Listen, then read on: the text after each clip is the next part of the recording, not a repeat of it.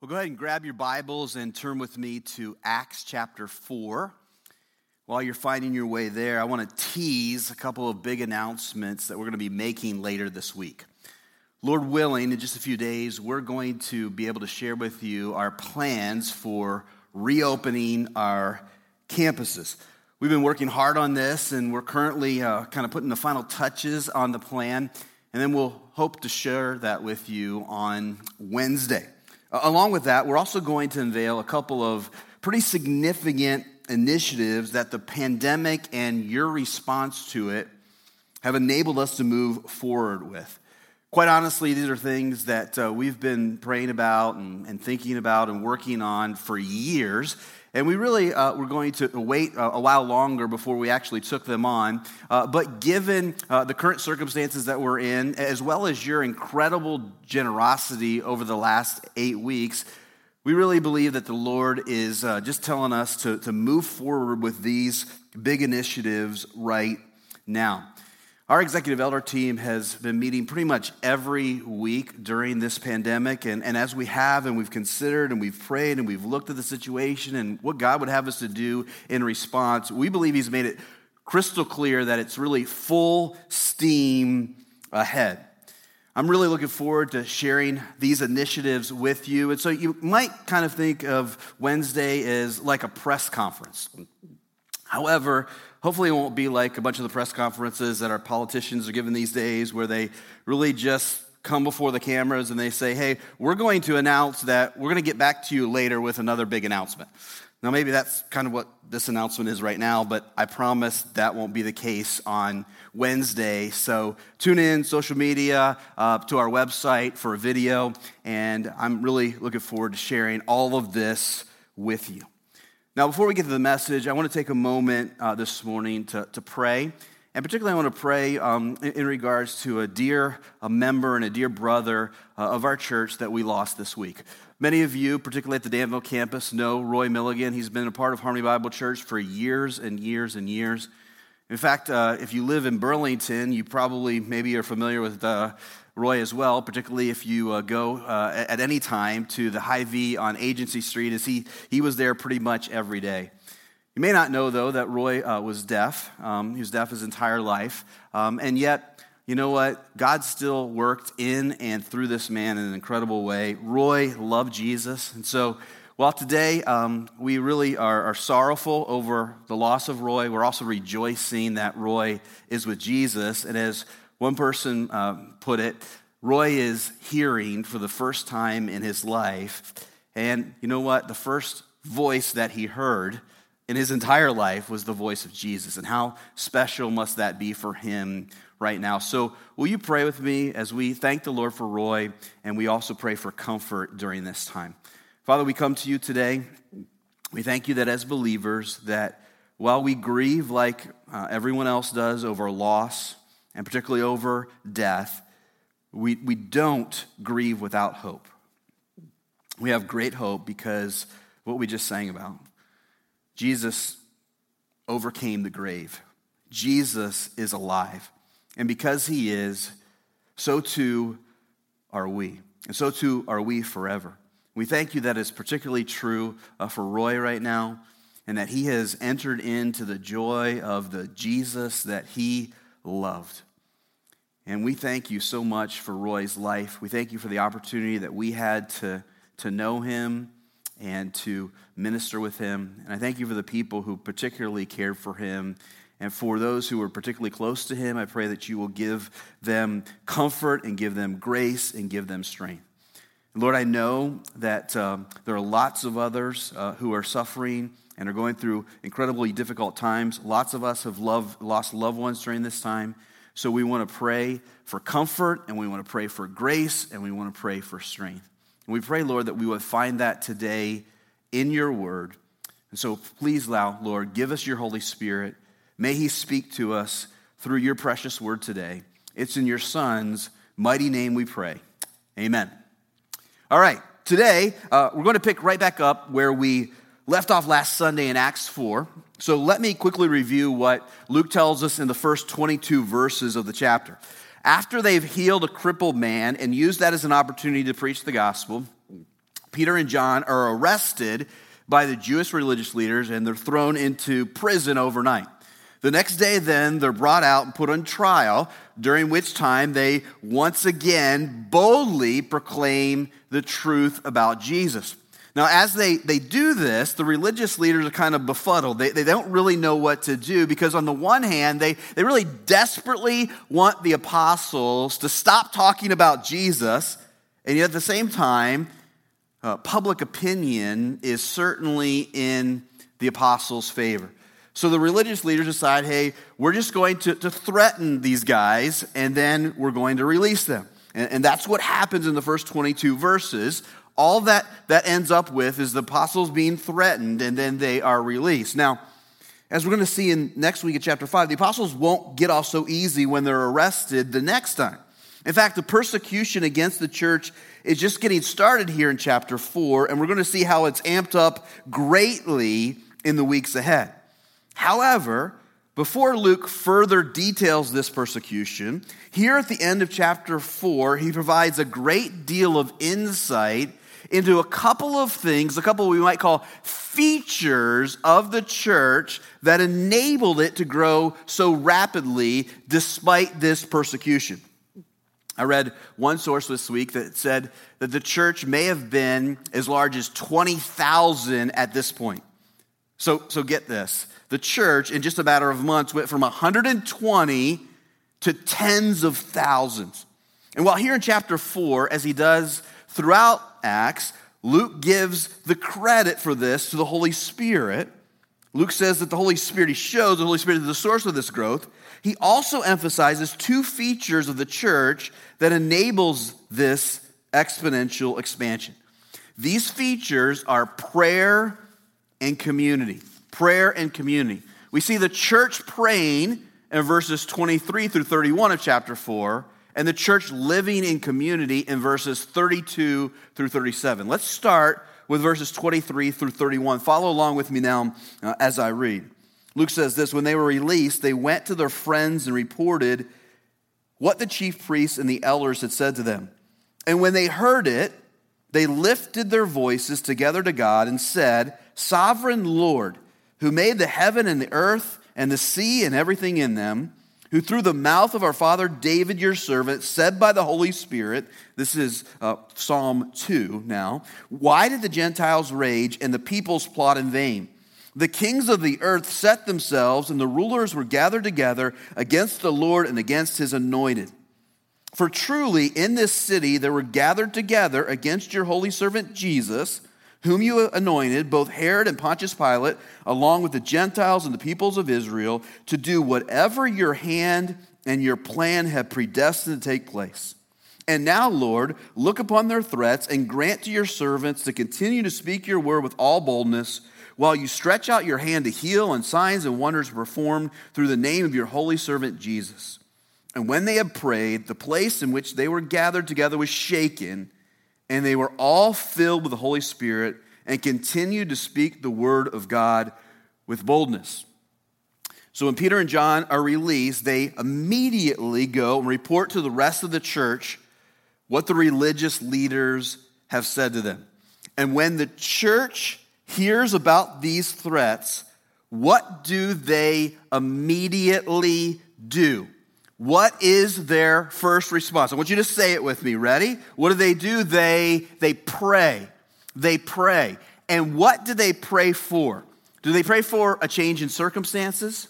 Do they pray uh, that God will smite their persecutors? Do they pray that this persecution will go away? No, no. Instead, they pray for boldness and witnessing about Jesus. Look at verse 29 again. They say, And now, Lord, look upon their threats and grant to your servants to continue to speak your word with all boldness. So get this boldness is what has got them into this mess, and now they're praying for more boldness. Now, I want us to consider uh, this morning for a moment how we might respond if a couple of our leaders were thrown into prison for preaching the gospel uh, uh, about Jesus. Might we take a little different tact than the church does here? Might we kind of go to them and say, hey, you know what? You, need to kind of tone it down a little bit. Might we encourage them to, and, say, you know, um, maybe it would be better if, if you didn't talk so much about Jesus being the only way. Will we maybe advise them that, that why, don't, why don't you just talk about some things that are not so controversial? Why don't you talk about things like parenting? And you talk about things like, um, you know, how to take care of your finances and, and how to get out of debt, how to have good self esteem, and, and how to live your best life now. Why don't you talk about those things? Because we don't want any more trouble. Will we take that approach or will we take the approach of the early church? would we, like them, pray for more boldness so that honestly we could get ourselves in more trouble? Now, let, us consider though why the early church is praying for boldness. Why are they praying for boldness? I believe there's at least three reasons. First, they believe in God's sovereignty. Note the church begins their prayer by calling God the sovereign, the Lord. The Lord who made everything. The Lord who not only through David predicted the death of Jesus in Psalm chapter 2, but then also use sinful pre- people to bring it about and accomplish salvation through it. You see, the church here recognizes that while sinful people were responsible for the death of Jesus, it was God who had sovereignly used their sin to bring his purposes uh, about.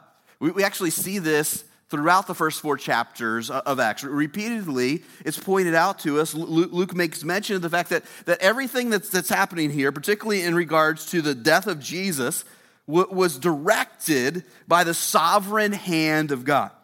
Now, uh, let me make clear, let me make it clear the church here isn't saying that God was responsible for Jesus' death, but rather that he used the choices of sinful human beings to accomplish the salvation that he had planned from the beginning of time. And so, in faith in this, the church is praying for boldness in order that they might play their part in God's plan. Their part in being witnesses about Jesus and therefore the means that God uses to bring people to himself. You know, people will often ask if, if God is sovereign, then what's the point in praying?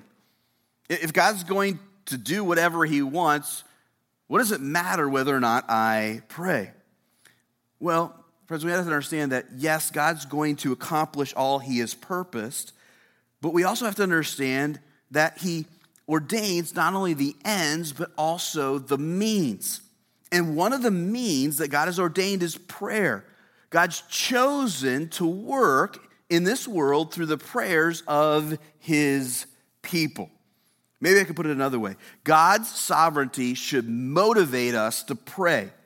God's control over all things should compel us to pray, knowing that if we do, there is great hope that He'll use His sovereignty to answer our prayers, specifically our prayers for boldness in witnessing. And that leads to this the church prays for boldness because, second, they understand their mission and the role that prayer plays in it. Very simply, the church in Acts is absolutely clear about their purpose. They know why they exist. They know that they exist to be witnesses about Jesus. What's more, they know that if they're going to be successful in this, they have to pray. That's why here in chapter 4 and in the rest of Acts, we rarely see the church praying for a change in circumstances. And we almost never see them praying for protection. And we certainly never see them praying for stuff, for material possessions, for wealth, for, for things of comfort. Instead, they pray almost exclusively for power, for boldness, for effectiveness in witness. I think there's a huge challenge for us in this. At least I know there is for me. I don't know about you, but I find that all too often my prayers are self centered. You know what I'm talking about? I pray for different circumstances. I pray for stuff. I pray for, really, let's just call it comfort. And, and while none of these things is necessarily wrong to pray for, as John Piper points out, this is why prayer often malfunctions. He says that prayer often malfunctions because prayer is primarily a wartime walkie talkie for the mission, but we try to make it a domestic intercom to call upstairs for more comforts in the den. Now, Piper kind of uses outdated uh, language here, so, so let me give you the 21st century version. Our prayers often malfunction because prayer is primarily a wartime smartphone for the mission, but we try to use it to text upstairs for comforts in the man cave. Now, maybe you think that that's kind of outdated as well, so I'll let you contextualize it for yourself, all right? So maybe you put in there uh, post or snap or, or whatever, all right? But the point is, is that prayer isn't primarily about providing us with comfort, it's primarily with providing us with power for the mission. Now, let me take you to John chapter 15 for a second. Really important verse. John chapter 15 and verse 16. Jesus tells his disciples this He says, You did not choose me, but I chose you and appointed you that you should go and bear fruit and that your fruit should abide so that whatever you ask the Father in my name, he may give it to you. Now, the, the, the, way that this is worded in English makes it a little hard to understand the logic of what Jesus is saying here. But basically, what he's telling his disciples is that the Father has given them prayer because Jesus has given them a mission. Did you get that? The Father has given his disciples prayer because Jesus has given them a mission. Jesus has appointed his disciples to bear fruit, and that's why the Father has given them prayer, so that in praying, they might be given the power to accomplish their mission of fruit bearing. Prayer is how followers of Jesus accomplish the mission he has given them, and it's clear that the first Christians readily understood this. I wonder today, do we readily understand this? Well, let's put uh, John um, 15 back up here for a second, okay? Because I, I want to bring this to bear on us just for, for a moment here. Believer, you need to realize that you are a believer not because you chose Jesus, but because he chose you. He chose you. And he chose you very specifically because he had a, has a mission for you. And that mission is fruit bearing. And the way that you are going to accomplish the mission that Jesus chose you for is through praying. You get power for the mission through prayer. The third reason the church prays for boldness might surprise you. They do so because they're fearful. In verse 29, they ask God to look upon the religious leaders' threats which means they're shaken by those threats. I mean, you only pray for boldness, right, if you're scared, if you're worried, if you're fearful.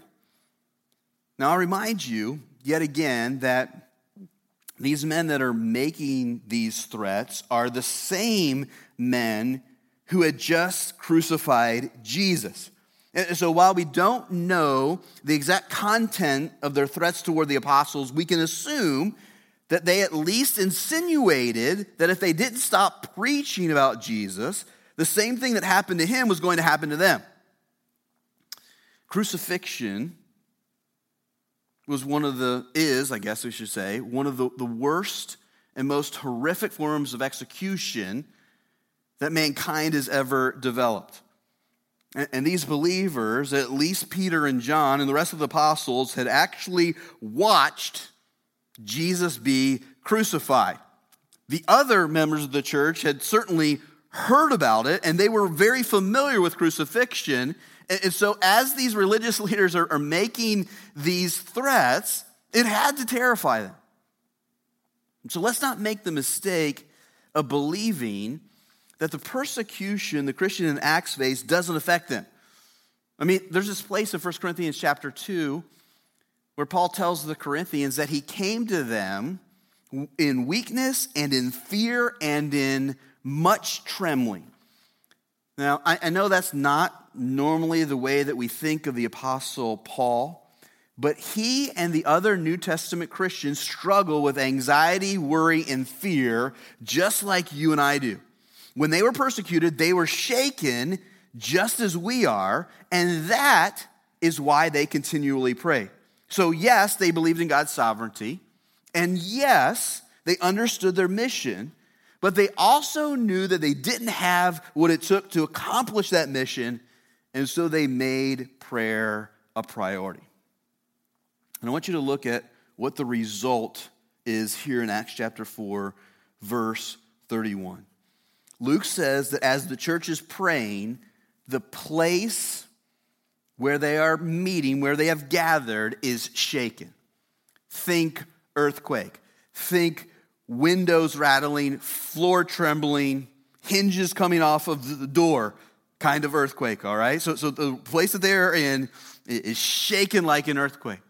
Now, in the Old Testament, an earthquake often accompanies a theophany, an appearance of God to man, and indicates an answer to prayer. So I uh, think of Moses on Mount Sinai. God comes down to meet with Moses on Mount Sinai, and the mountain quakes. Or Isaiah chapter 6, where Isaiah has a vision of the throne room of God. And as he steps in, the, the threshold shakes.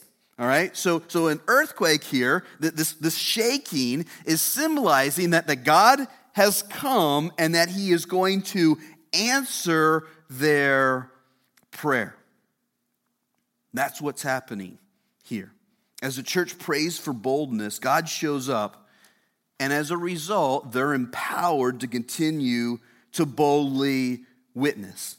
In other words, they're shaken by God's presence, and as a result, they become unshakable. They pray for boldness, and the Holy Spirit comes and gives them said boldness. Can you see that today? Can you see that in God's Word? More important, do you long for that? Do you long to be shaken by God's presence? Do you long for Him to make you unshakable? Your circumstances may not be as dangerous as the ones that these believers faced, but they're just as real to you. And therefore, in your fear, anxiety, and worry, pray that God will shake you so that as a result, you may become unshakable in your witness for Jesus. Now, let's take a look at the second feature of the early church Luke emphasizes here in chapter 4. In verse 32, he writes this Now the full number of those who believe were of one heart and soul, and no one said that any of the things that belonged to him was his own, but they had everything in common. And with great power, the apostles were giving their testimony to the resurrection of the Lord Jesus, and great grace was upon them all. There was not a needy person among them, for as many as were owners of land or houses sold them and brought the proceeds of what was sold and laid it at the apostles' feet, and it was distributed to each as any had need. Thus, Joseph, who was also called by the apostles Barnabas, which means son of encouragement, a Levite, a native of Cyprus, sold a field that belonged to him and brought the money and laid it at the apostles' feet. These verses should sound familiar to us because they're very similar to what Luke records and describes about the church in chapter 2. This being the case, we need to recognize that the Holy Spirit is trying to stress to us here how committed the first Christians were to one another, how living in community was one of the key features of the early church. Luke says in verse 32 that the full number of the believers, so all of them were of one heart and soul. This means they were devoted in their, uh, I'm sorry, this means they were united in devotion to Jesus. And this common devotion to Jesus led them to be devoted to one another. You see, the first Christians didn't separate the relationship with Jesus from the relationship with one another. once they were saved, they, they quickly realized, in the words of High School Musical, that they were all in this together.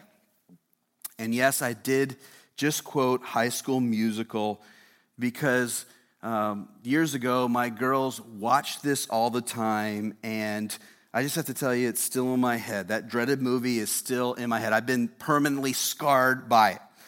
Nevertheless, it, it does describe the mentality we Christians should have. We're all in this together. And, and by this, I mean we are all all in with Jesus, which means that we should also be all in with one another. Luke says that for the early church, this meant that they had everything in common. Now, remember for, from a few weeks ago, the word common means sharing. The first Christians shared everything with one another. So much so that in verse 34, Luke says that there was not a single person in need in the entire church. Now, I will, be, I will again point out that what Luke's describing here is in a form of communism. These believers aren't being forced to share with one another, they're doing it voluntarily. They're choosing to be generous with one another. Nobody's making them do it, they're, they're doing it out of the glad generosity of their own hearts. At the same time, though, I also want to point out that what Luke's describing here is the opposite of the individualism that's so pervasive in the church today. It's, it's the opposite of the all too common attitude among Christians that they don't need the church and the church doesn't need them. Please listen closely here because it's vitally important that we get this. What Luke's describing here in verses 32 through 37 is how the church is supposed to work. We're supposed to be a group of people who are interdependent on one another. We know this for two reasons. One, that's what's repeatedly modeled for us in Acts. And two, all the various metaphors used for the church in the New Testament bear this out. Jesus and the apostles repeatedly call the church a family, a building, and perhaps most significantly, a body. And just like the parts of a family, a building, or a body are interdependent on one another, so too are we. We're all simultaneously needy and needed. Let me say that again. We are all simultaneously needy and need it.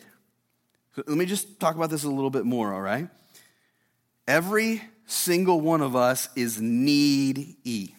All right? We all need people who are praying for us, who are encouraging us, who are teaching us, who are admonishing us, who are helping to care, uh, carry our burdens. In fact, I want to say this to you right now. I want to say it gently and, and hopefully graciously.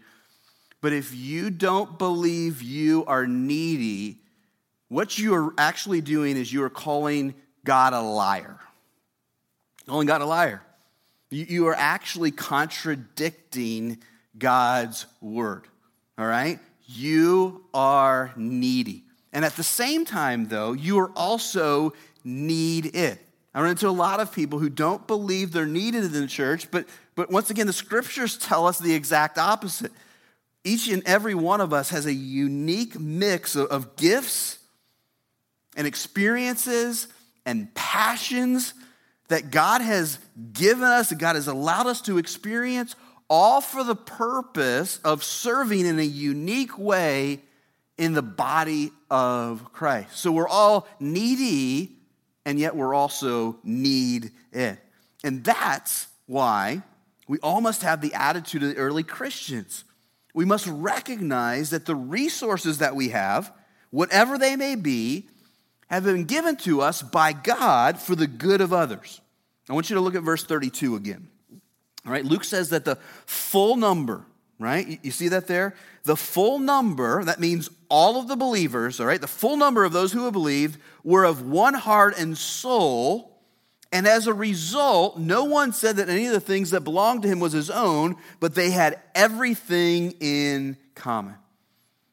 See, here's how the, the early Christians looked at it. They said, Jesus has generously given himself for me, so now I'm going to generously give myself for others. Can I just tell you this? One of the ways that you can know whether or not you've truly come to believe the gospel is whether or not you are generous to other Christians. And I'm not just talking about being financially generous, I'm talking about being generous in every way. Generous with your talents, your time, your words, your everything. In light of how Jesus has generally given everything for us, we should generously give everything for one another. Remember 2 Corinthians 8 9? If you've been at Harmony anytime at all, you know I, I quote this verse all the time, but it, it's so key uh, for us to understand the gospel. 2 Corinthians 8 9, Paul says, you know, you remember Jesus, who, although he was rich, for your sake he became poor, so that you out of his poverty might become rich.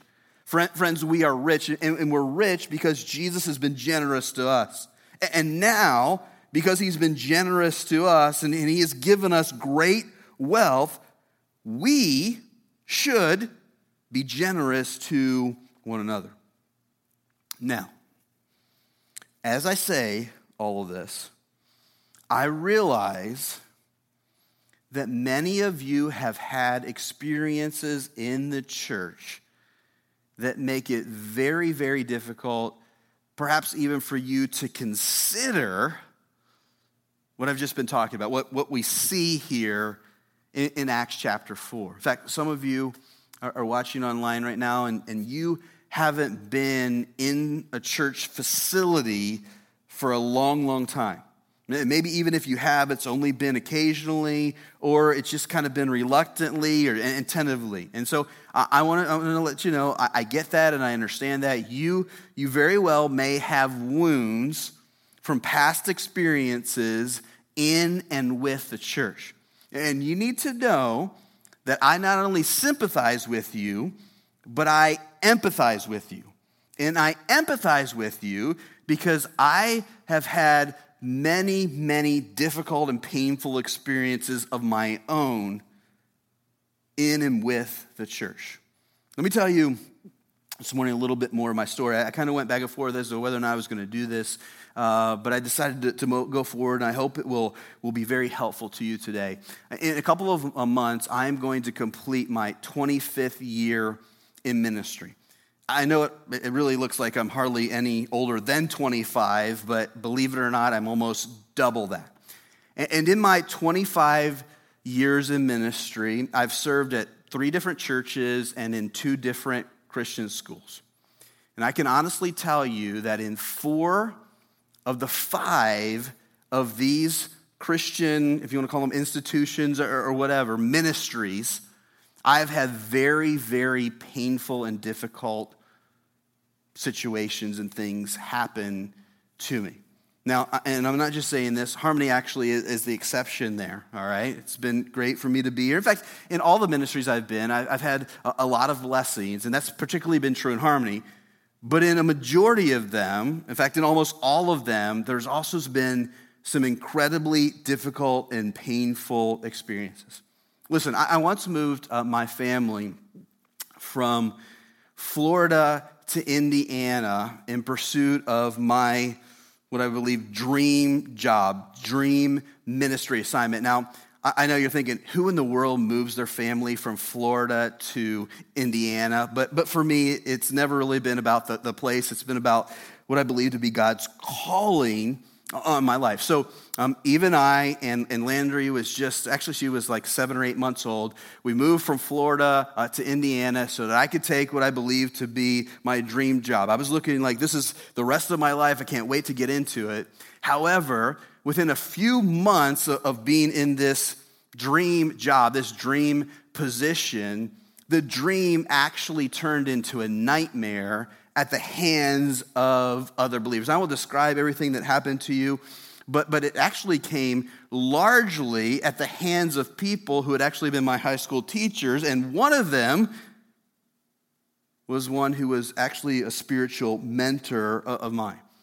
And this all eventually turned into, at the end of that year, being essentially forced out of the job. So here I am, 26 years of age, married, have a toddler, have a baby on the way, and I have no job. Pursuit of this dream that God had called me to, and at the hands of believers, it was absolutely crushed. And I wish I could tell you that this was the only story that I have of how Christians have hurt me, but unfortunately, it's not. It's not. And yet, and this is solely by God's grace, I've stuck it out. I've not given up on the church. What's more, here I am today urging you not to give up on the church. Even more, I'm not only urging you not to give up on the church, I'm trying to, to, to challenge you and, and, and to, to just plead with you to devote yourself to the church. Why am I doing so? Well, it really all comes down to what Luke tells us in verse 33, where he says that great grace was upon them all. You see, while the church can be a place where there's plenty of hurt, it's also a place where there's even more grace. Yes, the church is messy. There's no doubt about that. The church is messy. And of course, the church is messy because all of us are messy, right? We're all a mess. And because we're all a mess, we make a messy church. I've told you before if you, you ever find a perfect church, don't go there because you will mess it up. So we are a messy church. But get this, we're also God's church. God's church that He has blessed and that He continues to bless, especially as we pursue community and mission. Did, did you get that? God's blessed his church, but he continues to bless his church, especially as we give ourselves to community and mission. That's, that's what the, the church in Acts did. That's why they received so much grace. They experienced so much grace is because they, they gave themselves to one another and to the mission that Jesus had given them. Here's how John MacArthur puts it. He says that a church characterized by loving unity and evangelistic zeal receives God's blessing. I know that giving yourself to the church can be hard. I know it can be painful. I know that it can, and frankly, it will be messy. But, brothers and sisters, that's life in a fallen world. Life in a fallen world, it's hard, it's painful, it's difficult, it's messy. And inside the church, we're, we're not immune to that. We're, we're still sinful people. We're still in the process of being made like Jesus. We're not there yet, we're not even close, all right? However, as Christians, there are also incredible blessings. There's also abundant grace. And all of this, get this, all of this is experienced within the body life of the church. It's experienced as we pursue community and mission and as we do it together. So, Harmony, let's strive to be a worshiping community on mission. Let's worship, let's witness, and let's do it together. I know that this pandemic kind of makes it hard to do that. But again, it looks like the pandemic is coming to a close. And so, as it does, and we begin to gather again, I, I just, I want to, I'm really, again, I'll plead, I'll just, will urge you, let's devote ourselves, let's commit ourselves more than ever to worshiping, to witnessing, and to do it together. Let's pray.